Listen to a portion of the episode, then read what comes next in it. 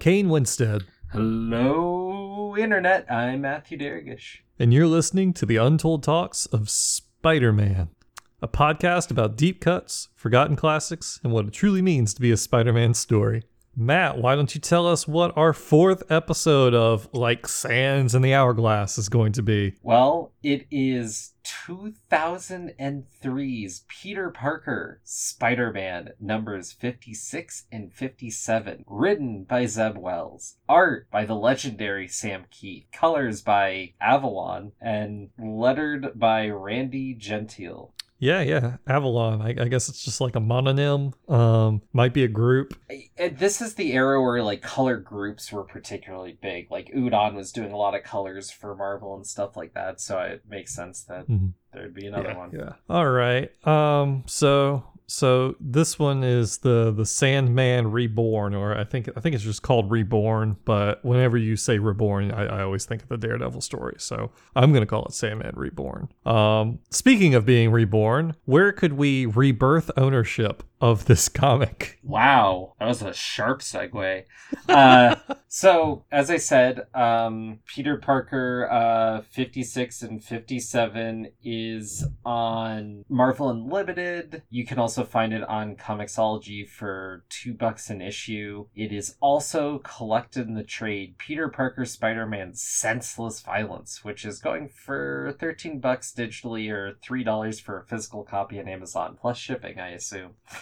Yeah, probably. And then uh, individual issues are going to be undercover price for this one. You could probably find it in like a bin somewhere. Yeah, especially since it's Peter Parker Spider Man. Um, this one I I was able to pull out of just a bin. Just they didn't they didn't they didn't even bother to like organize or sort Peter Parker Spider Man. They're just like it's we just immediately throw those in the the value bin. So Gotcha. Mhm.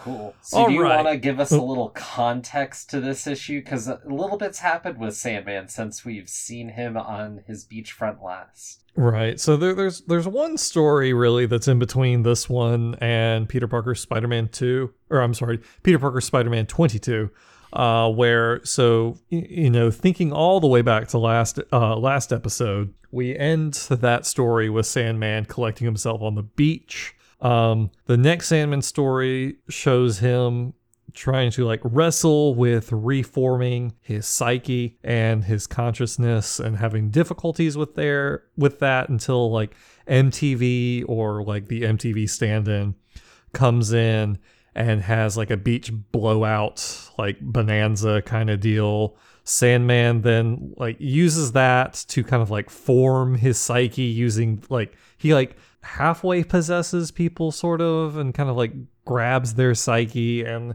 and basically the the issue is kind of Sandman wrestling with trying to reform himself and having difficulties doing that.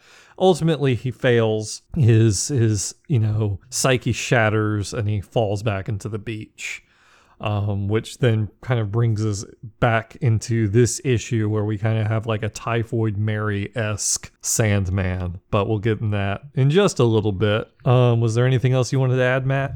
Uh, I mean, that's really what happens. The biggest thing I'd add is we've kind of shifted the perception of Sandman with the last handful of stories. He's gone from being more of like this crazy supervillain with sand powers to really being portrayed as kind of a horror story. And yeah, there's a lot of body horror, like this idea that he's possessing people, but having this kind of malignant personality as well. And then the story that we're going to have here is a separate kind of horror story as well. Uh, just, it's an era. Right. It's an era. Yeah, we, we've definitely moved away from Flint Marko, the you know the heavy who knocks over banks and you know chomps cigars and you know acts as like a superpowered thug and moved on to more like Sandman, the like psychological horror and you know generally broken person. Right. You're not finding this guy get into a bar fight with Thing.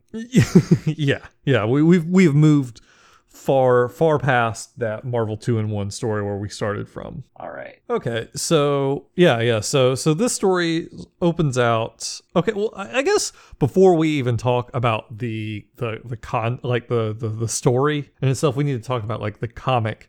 Uh, as as Matt mentioned at the top of the episode, this is drawn by Sam Kieth Kieth. I'm, I'm not sure exactly. It's K I E T H instead of K E I T H. So I, I assume you would pronounce it Keith, but I, I, I don't know. Well, whatever. We'll we'll keep saying Keith. Good old Sammy. You, you- what? Good old Sammy and his art. The Maxx. the Maxx is what he's known for. Yeah, yeah. He, he's So most known is- for the Maxx. So the art here is unconventional, to say the least, for a Marvel superhero, you know, book. It's very scratchy. It's dark. Um, you know, it's uh, I, I can't think of the exact word I'm looking for, um, but characters do not stay on model. Exaggerated. Um, it, not not. Uh, hmm.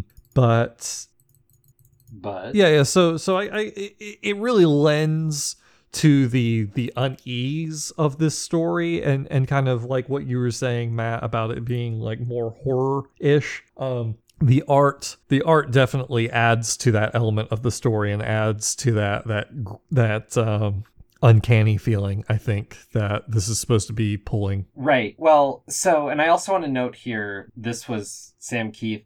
The last Sandman story with the weird MTV possession thing going on was also by a more unconventional, more indie comics artist, uh, M- M- Mahfood. Mahfood. Um, I'm not the guy who's known for the Clerks comics and did a bunch of. He kind of made a brand around like Girl Scouts, and it's a very different thing. And it these are not like how Spider-Man comics look before or since, and having these kinds of artists coming in to tell these bizarre stories with Spider-Man was showing a very weird time where Marvel Comics was taking a lot of risks and willing to pull talent uh, from different areas to let things go in a way that I don't think you could have either of those guys on a Spider-Man comic anymore without it being some weird off-brand thing. Right. I mean, we, we got to think back to our second episode on Marvel Knights, and this is a direct continuation of of that idea that was started out with Marvel Knights, where uh, big brass from Marvel's pulling in from the indie indie market and trying trying just to see what sticks, what will what will happen when they give you know Sam Kieth reign on Spider-Man, and yeah, it's in like the third st- the third tier book. Uh, you know, the Peter Parker Spider-Man.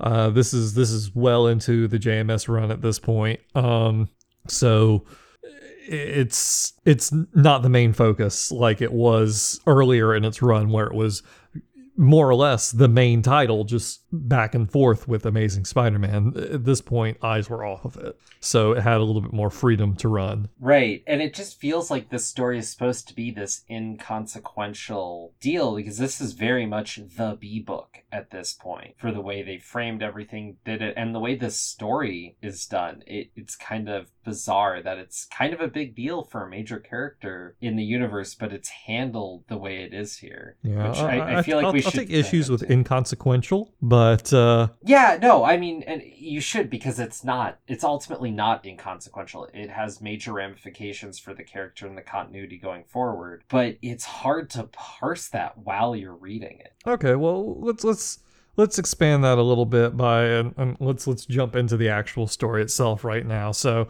th- the story opens up with Spider-Man. Uh, t- it's a very metatextual opening. Um, it- it's kind of talking about putting things off until the last minute, and then but one day that minute's gonna going to arrive, and simultaneously we have a like he's watching self-help infomercials and he comes across one that kind of starts speaking to him about finding yourself and treating your inner child well and maybe even going to the beach and and of course like this all kind of lines up with what happens later in the comic. He even uh, spider-man even makes uh, mention about something about like synchronicity uh, beforehand you know before all these events kind of it's anyway it's a cute quote unquote way to start a story because it starts with like the the brooding kind of hero monologue but instead of like in in the way you're reading it it seems like spider-man's really like pulling a batman but instead like he's talking about his uh his suit So when you say pull a Batman, what do you mean? Well, okay, so he's saying like it starts out by saying like I meet the gaze denying the appeals to my responsibility, and their voices become a hideous chorus accusing me, destroyer, ruiner, render. I steel myself, knowing the horrible price I must pay for peace. And like but he's talking about looking at his like suits that have all, been torn up and he's like holding a sewing needle. He's like, this is gonna suck. I have to sit here and sew all day and I don't want to. So like it, it has that like gritty, hard boiled, um, you know, and I, I I say pulling a Batman a shorthand for the kind of like dark and torturous, uh, or dark and tortured the hero noir monologue. feel. Yeah. Okay. Um. Yeah. I mean, that is part of the opening. The other opening is us seeing this fetus-looking thing slowly evolve into a clearly Sandman looking creature that is a child, but quickly becomes like a child, not a baby. Right. Uh, so yeah, I mean that that's that's where the, the title Reborn is, is from. So it's coming directly off that past Sandman story that we we didn't cover, um, where Sandman kind of melts into the sand and then tries to reform, and then this is this is the the reformation, the rebirth, and the the literal rising from the ashes um or i guess not literal but you know it's it's a beach instead of ashes hold on What's interesting, though, is that as soon as this child Sandman is formed, uh, the main Flint Marko, the just uh, mature adult mode, like ties his belly button in a knot, so he has this weird outie that looks ripped that just kind of gets put under his shirt again eventually. But that's implying that he basically gave birth to this, like, to his own inner child, is the way that it's presented in the comic. But he keeps referring to that other entity as himself as we go through the story. right and and that's played for a few kicks occasionally um but yeah so you get you have the inner child and then you have kind of like the william baker like the good side of sandman and the, they're they're on a beach and uh, the police arrive because there there I think reports of a child uh, or no the, the reports of a sighting of Sandman. And you know the police arrive and it's oh no i'm getting ahead of myself. Um let me just okay. No no the police do arrive. So yeah the the police arrive and get spooked by like the large sandman and that that's where that's where spider-man jumps jumps in in the story. Um meanwhile on a separate piece of beach another sandman uh awakens or is born or however you want to describe it. And this guy oh my god let's talk about the body horror here. Uh this is like the the evil side of sandman the the flint marko if you will. Um he he is like his eyeball is like constantly falling out of his skull. Like he, like he's got all these jagged teeth. Like he's drawn super disfigured. Um He'd be the Flint Marko to the William Baker, though, is kind of the odd thing that I think they're trying to get at, but don't explicitly say. Well, yeah, they, they never explicitly sta say it, but uh, I know I know in the second issue, uh, when talking to like the good side, um, Spider-Man refers to him as Baker. Uh, I don't know if he ever refers to this evil side as Marko. I can't I can't remember that, but. Uh, that, that that's clearly kind of the what they're going with and that that will play into some discussion later um when we talk about the end but yeah so right now the players we have are the the the inner child and the William Baker and then on the other side of the beach we have like a, a murderous and evil Flint Marko who kind of starts um starts running amok basically. I mean the other way you could look at this is we have the id uh presented by the evil marko and then the ego. You okay don't roll your eyes because like they specifically say this at the end of the comic I mean, the thing is, they go beyond that, though. Uh, You're right, they do, but it's like pop psychology and they're mixing their psychological bits. And what's weird, too, is each one of these is you're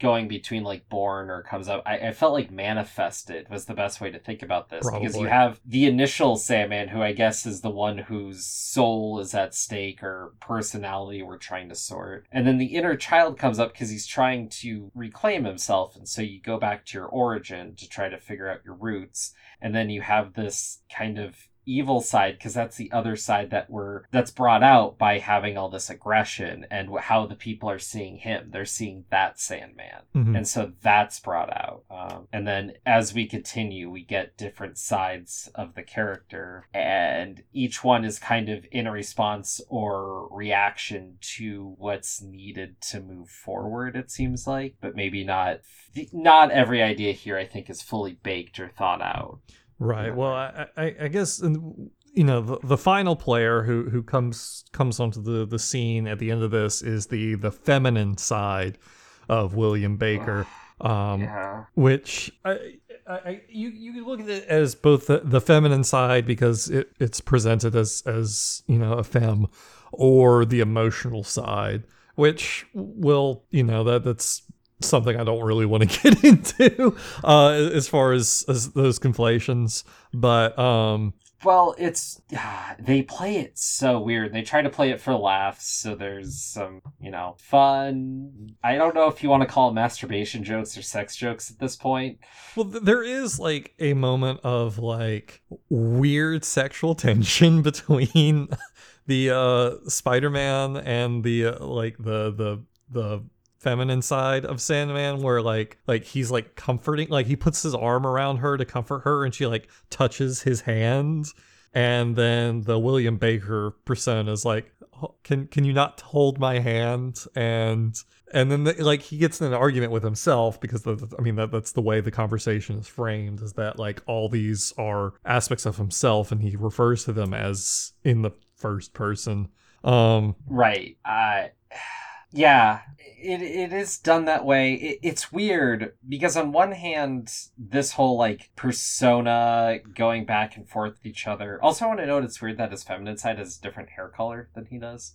Uh, yeah, eh, it's just weird to me. But she Um, still has like the corn, like the like the tootsie roll hair, like like uh if you look at like our, like right at uh, her s- scalp line, like it, she still has like the the textured uh hair. But she has like a bun over it. Yeah, well, yeah. And then she's got like a big like sophisticated top ponytail kind of deal. Anyway, Uh, yeah, Sandman's hair, super important. um, I just. So it's weird because this personality play is a lot like what you'd get with about any multiple man story. All this different play between them and all that. So we have a lot of stories with this kind of like fractured persona speaking to each other. We've got in different ways with different characters throughout the years. Um, and this is a very kind of. It's not explicitly i want to say christian but it definitely has a lot of like christian values baked into it in a weird way and it read very similar to a number of like spawn comics i've read which i i know it's a weird tie just this felt very much like a spawn story to me especially partially because the art being the way it is where characters aren't held to the rules of physics or what their character design is but just kind of whatever is going to be rendered in that frame.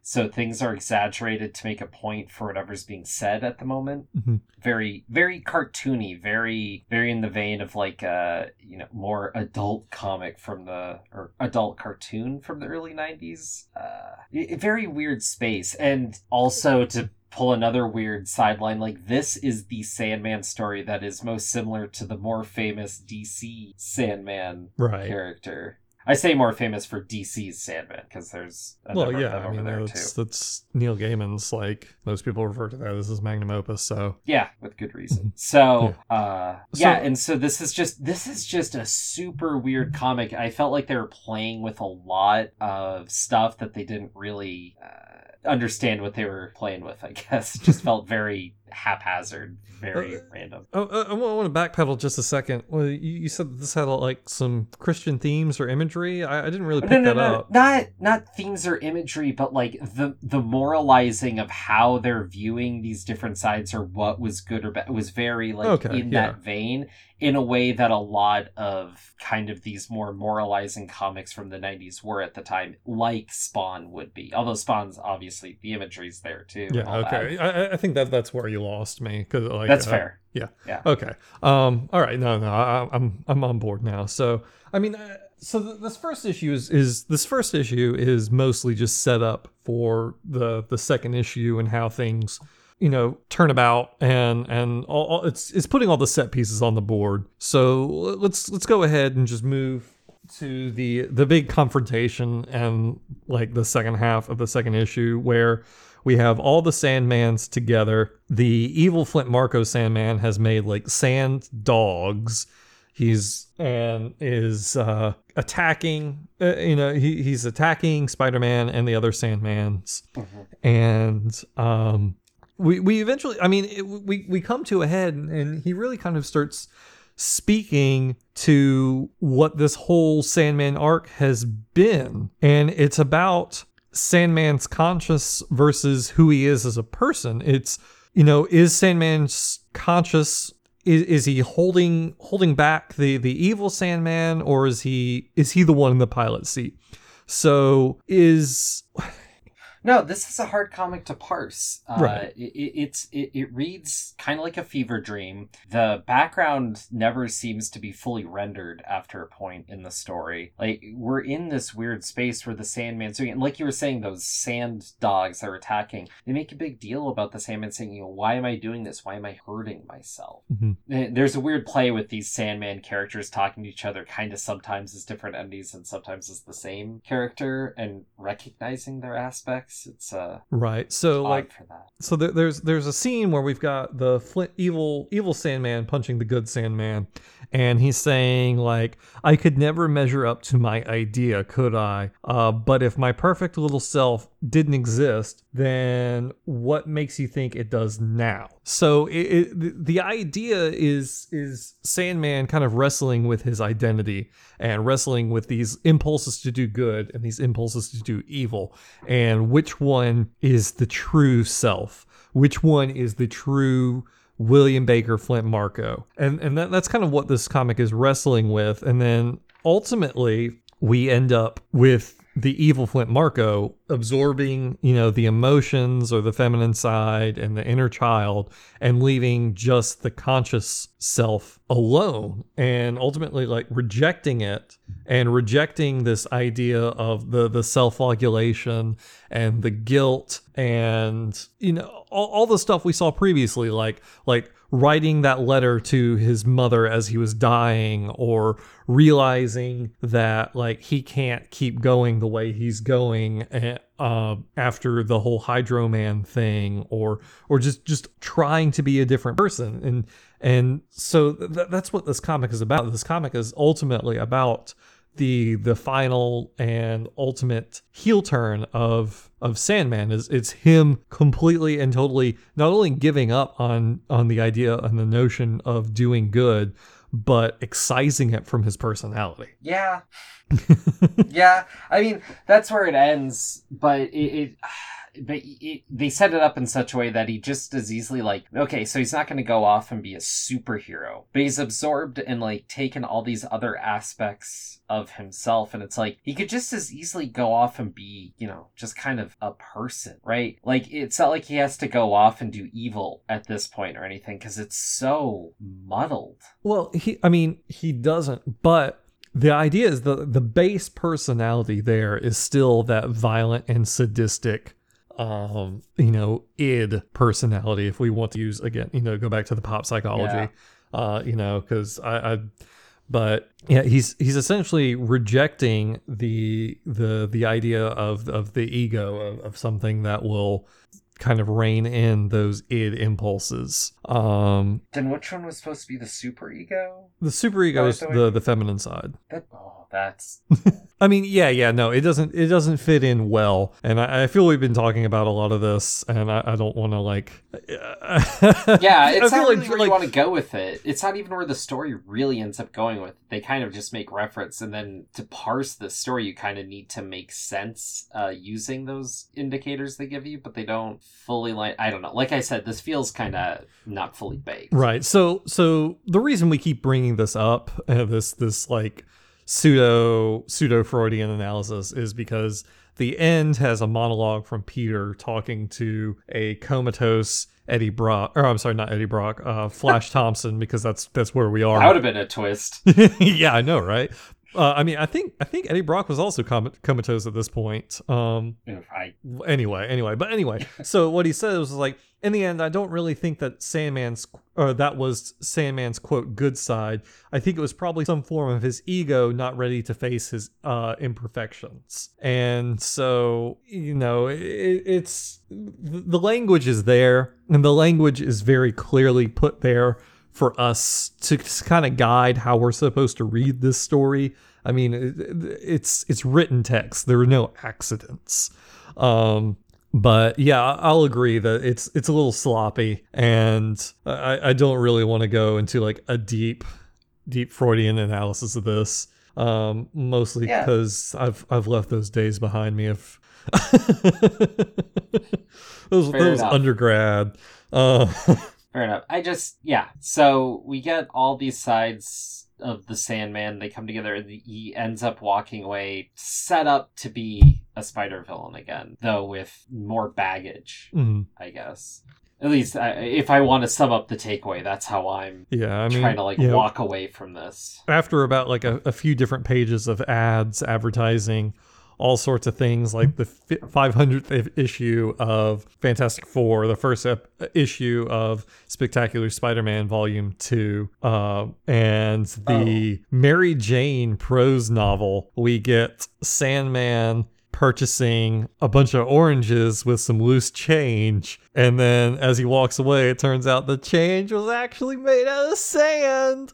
So um it's it's kind of yeah pointing to like yeah he's he's going back to just being kind of like a thug again. Like you know that the he's he's we, we've turned back the clock. We're not really going to have these complicated morality tales about sandman anymore. It's kind of back to basics. You know this guy is just a bully Why is he buying oranges though? He doesn't eat like oranges, does he? maybe he wants to throw maybe i, I don't know or like uh, just some oranges maybe maybe That's such a weird.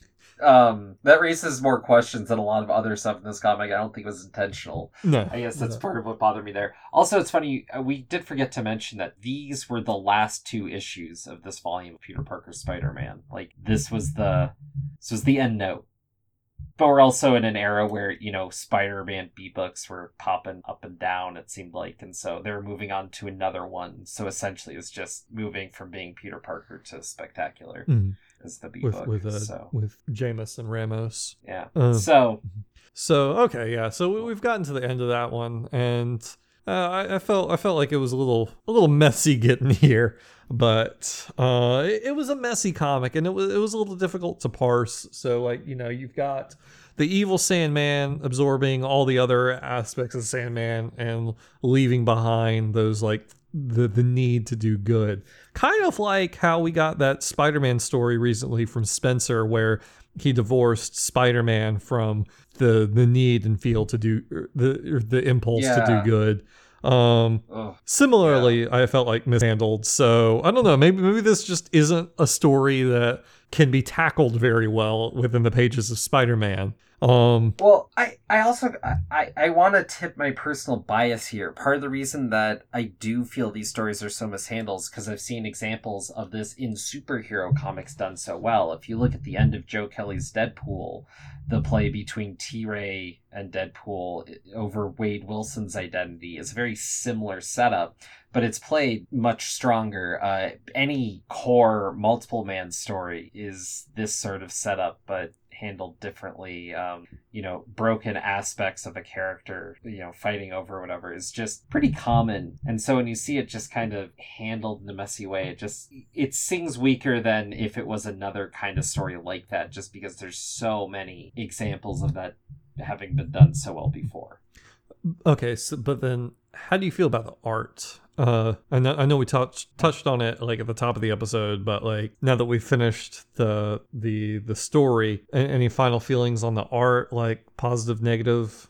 I it's weird. So this is the sort of stuff I do like in comics when I'm reading something that isn't superhero stuff. Like I like that exaggerated form that's not going to care about it being perfect anatomy, but like focus on what fits the story and do some cartoonish things. But I don't want it in my Spider-Man. And so it's this weird divide where I'm just like this doesn't feel right and this doesn't feel like a Spider-Man story to me simply because of the art alone, much less this weird fever dream of a story. Well, all right. Well, because I, I feel a little bit like, uh, you know, on, on the opposite side, I, I feel like one, I would not like this if it was the ongoing. Like I can say right right now, if this was the regular artist, um, I I would not like it. But I think for this story and just just for working on one story and the fact that it's Sandman, so like the idea that his his his mass is ever changing and can do all sorts of weird things and kind of like how we saw in t- number 22 like the whole melting thing that we kind of saw that the evil sandman was doing. I felt like the art played really well into that and really helped with like the the unease and the bizarre and like the uncanny with the story. I felt like that that was excellent and and both the writer and the artist played with each other so well in that regard. I see what you're saying and like I see that aspect fitting it well. The problem is is that Spider-Man's anatomy keeps changing and molding right. around stuff as well. So the fact that Sandman's doing that is lost, mm-hmm. I guess, because everybody's doing it. Even like weird cops that show up, you know, unnamed characters kind of mold around every different frame. So I don't know when the entire world's doing it, uh, it doesn't feel like that's the Sandman doing it, and so like I feel the art didn't service the story in that way because of that. But I can see where it could. And if you're focused on, you know, the glass half full, as it were, on that one, yeah. Okay. All right. Well, so I mean, I, I feel like we've touched on on this as a Spider-Man story and like what it says about like the greater Spider-Man oeuvre um as far as like you know the the continuity aspects and and then kind of just the metatextual ones as well. But like was there anything else you wanted to add? I know i know you said that like this wasn't really what you wanted to see in a spider-man story before we started this did you want to you want to expand upon that here? Uh, I mean, it just doesn't feel like a Spider-Man comic to me. When you, I mean, I feel like if you pick up and read any given page of this comic, you'd get where I'm coming from because it's not like any average Spider-Man comic, and usually that's kind of a good thing. You want some different, you want some special, but this one just didn't hit it for me. But it's an interesting aside. There's no doubt about that. Oh, what's also interesting to me as far as this being a Spider-Man story is this is a very interesting case where Spider-Man fails completely. Oh yeah, like he, he like he fails to yeah, he he's he fails to pull Sandman back toward, you know, his good side. He he you know, the his consciousness, if you want to call it that, like his his Jiminy Cricket just completely dissolves and goes away. Yeah, like I mean he he fails. You're right. Um, and doesn't like I mean he ruminates on it a little bit like during that that monologue at the end, but like really we don't see it because the the chapter ends and no one really ever touches on the story ever again. Yeah, though we'll talk about it next episode. I feel like there's almost a touch on it, a nod, but they purposely don't want to continue right this story as a part of continuity. Um, inter- yeah, interesting stuff for that. Mm-hmm. So since we're more split on this, Kane, the question we should start with is: Do you feel this story should be reissued or untold? I feel, and like I, I know I'm gonna get blowback from you on this. I, I I still feel like it should be retold, just because like it's so unique and so weird that like I I think it demands reading so that a person can form their own opinion on it. Like I I feel like the fact that you and I seem to agree almost 99% of the time, but on this one we're so split. Yeah, we, we agree pretty regularly, and and Okay. and um, it's it's also a really short read. It's two issues, and they're dirt cheap. Um, it, Well, you're gonna need a bottle of Advil for the headache, and you know a little extra time to pour through. um, but Reread a few panels because they make no sense the first time. uh, but like I, I don't know, like it's it's like I, I just feel like by by its ambition and it's it it demands to be at least viewed and appreciated. Um just because like so often in comics we don't get ambitious stories. We don't get someone trying to go above and beyond and try something new and out there when they're given the space in these B titles where they they they have like the whole Spider-Man universe they can play with and almost no eyes are looking at it because it's you know the B title on the end of its run. Um you know it's just like why not you know why, why not give it a like there there are so many average to like semi decent spider-man stories you could read that aren't really trying anything new. They're just keeping the wheels moving. And there's nothing wrong with that. You have to do that if you're going to be telling a story for 65 years or i'm sorry not 65 uh you know 55 or how 70 how however long spider-man's been going because i'm bad at math. Um, but like when when we do get instances like this where they really try something out there, even if it doesn't work 100%, if it's still readable, like I think it is, and still like enjoyable and you can get something out of it, then yeah, sure, sure. Like I would I suggest this to a new reader? No. But like again, this is an instance where if you are a seasoned Spider-Man, you know, consumer and you haven't read this one, this was one I would immediately tell you go read that one. It's weird. Well- it's it's it's you'll have opinions on it, but it will it will either way it'll give you a reaction. It will give you a visceral reaction. The only way I'd recommend this to someone is if they're like, "Man, I just read the Maxx and I'm in the mood for a Spider-Man story." Okay. um, but no, it's cool that you have this passion for it that I just I don't. I just feel like this was playing with stuff and didn't really tackle what it, it, it bit off more than it could chew. Like, yeah, the yeah, I- Best metaphor to go for. I, I will definitely say that like it didn't it didn't it didn't reach that uh it didn't uh fulfill its ambition maybe is the right way to say that like it, it's it's not quite there it's it's almost there maybe maybe it needed another issue maybe it needed another revision um it, it's it doesn't feel quite quite there but All right. yeah anyway So you called me on this last time, so I am going to go ahead and make an initial pitch for where this goes on the list because I feel there's a straight parallel to another story that we reviewed before in a character uh, fighting the good and evil within himself, and that is of course Spider-Man: Sentry Down.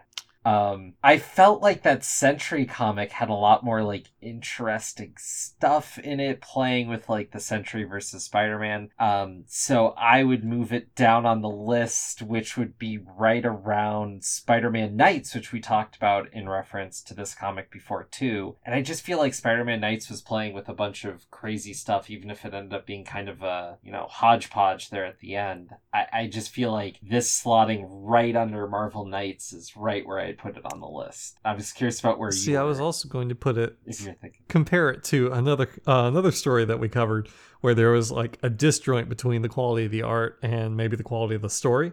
Um, so I was looking at family business. Ah. So I would probably slot it under family business. Um, So we have about half the list uh, as a middle point. okay. All right. Okay. Well, so let's just dive straight into the like the the middle of that. The middle of those two points is Final Adventure. Okay. Um, Oh. yeah, so this is a hard one. This this is kind of a hard one to compare to Final Adventure. Um, but Well, there's also some weird body horror monster yeah, yeah, there was. But okay, okay. representing the evil of one's We'll, we'll, we'll do it this this really easy way. Would you rather read this again or read Final Adventure again? Oh my god, that's what a terrible. That's like a reverse Sophie's I- it- choice where you don't want either of them. it's funny. There's so it's funny. There's so many comics on this list that are lower that I'd actually rather read than either of these. Um, that makes that hard because Final Adventure. Oh man. Um. I'm gonna say I'd rather read Final Adventure than this, just because the art was at least not giving me a Minecraft. So so uh, you just you just like okay, so you just hated the like the art didn't do it for you in this one. Is what you're what you're saying is that the art was actively painful. Yeah. Okay, well it's gonna be really difficult because I was really digging on this art. Um, so Yeah, no, we this is I think the most divisive one we've done yet cuz this is something you were digging and I just I'm like how close to trouble can we make it? uh so our our collaborative list is I would falling rather apart read this this than one. Wait, Trouble. what? I'd rather read this than Okay, Trouble. well there there's that at least. See, I would have put this under. Tr- Although I think I'd rather read the short Halloween than this. Ooh. Um okay, well, okay, so you'd rather read the short Halloween. Um what about what about that Marvel team up annual? I'd rather read the Marvel Team Up Annual. There's X Men in it. There's all that fun stuff on the plane. Oh man, then there's the Cosmic Carnage right above that. Cosmic Carnage was so much fun. Okay. Uh I don't uh, I don't know. Like I, just, I don't want to see this at the bottom of the list cuz like No, no, no, no, no. We we got to compromise. I'm like, eh, and you're like, yay. So, um, we had a. So you would you rather read this than the Final Yes. Adventure? Let's Yes. put that on you. Okay. Um, and you would be saying that all the way up till uh family yeah, business. all about uh, up until about family business, yeah. Ugh. Um, okay. Well, if I'm trying to give this some merit, let's see if there's any stories I could, uh. So, I think I could definitely put this above Web of Spider-Man 8 9 pretty easily, but ooh. Okay. Ooh, There's our there's our child, Soul of the Hunter, which actually is another good Yeah, I was about to say. I was about to say. Looking at Soul of the Hunter, actually, I would I would put Soul of the Hunter above this. Just uh, comparing them just both to the idea of ambition and not quite necessarily reaching perhaps what they were going for. I think that Soul of the Hunter did still still managed to get its uh, ideas across better than this one did. The only the only thing that gives this like a leg up for me from Soul of the Hunter is that I like the art in this one better. But I really do like the art in Soul of the Hunter. I mean, it's it's good stuff. So, and if you didn't like it, I, okay, I'll I, I will I will concede and put this under Soul the Hunter. Okay, All right. I'll take Okay. that. Cool. There we go. Someday this is going to come back to haunt Oh, me. this I'm will. sure of it. All right. Um, great. Okay, well, yep, that, that's last up on our Sands of the Hourglass is the modern Sandman stories, uh, Keemia's Castle, which is found in ASM 615 and 616. That was a reader request by um oh what was his name? He had, he a, like he had a great name. I'm gonna look it up real quick. Loading Gmail. Oh yeah, here it is from uh yeah the the name that was in the um in the subject line when he sent this email was from our greatest hater so you can't say that we don't listen to our fans even our greatest haters we deliver these fan requests so if you have your own fan request go ahead and send it in and i promise we will get to it eventually uh Wow. well, I mean, I think I think he first sent us this email in May. Yes, in May, and here we are, just now getting to it. But we we had a lot to cover. Um, so Yeah, we had some initial plans. yeah that- we well we had Slingers Month, spent baby. We had Slingers through. Month. yeah, nothing was more important than Slingers. Month. But all right, yeah. So ASM six one five and six one six, and then after that, Our next. What? Our yes, next. And then after that, we will be starting our new block, which is Snow Day. So make sure to check into the next episode to hear what those stories are going to be. And can Spider-Man save the kids from going to school on a snow day? All right. Well, thanks to everybody for tuning in. You can follow the show on Twitter and Facebook for updates. Uh, we also have that Patreon. Um, what's that price for that Patreon, Matt? Uh, you know, it's like three ninety nine, the price of what a comic used to be back in the days of yore before they jacked up the price again.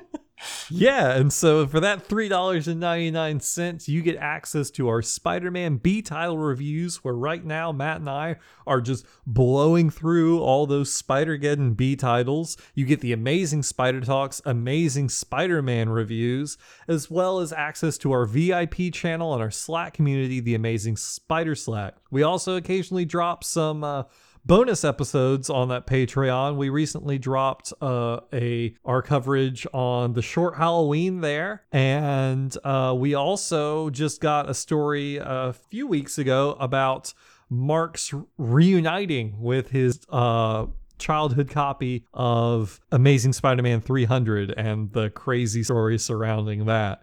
So if if you want a little a little bit extra, you know, if you if you're not tired of hearing from us at least once a week, you want to hear from us twice a week, then uh, go check that out.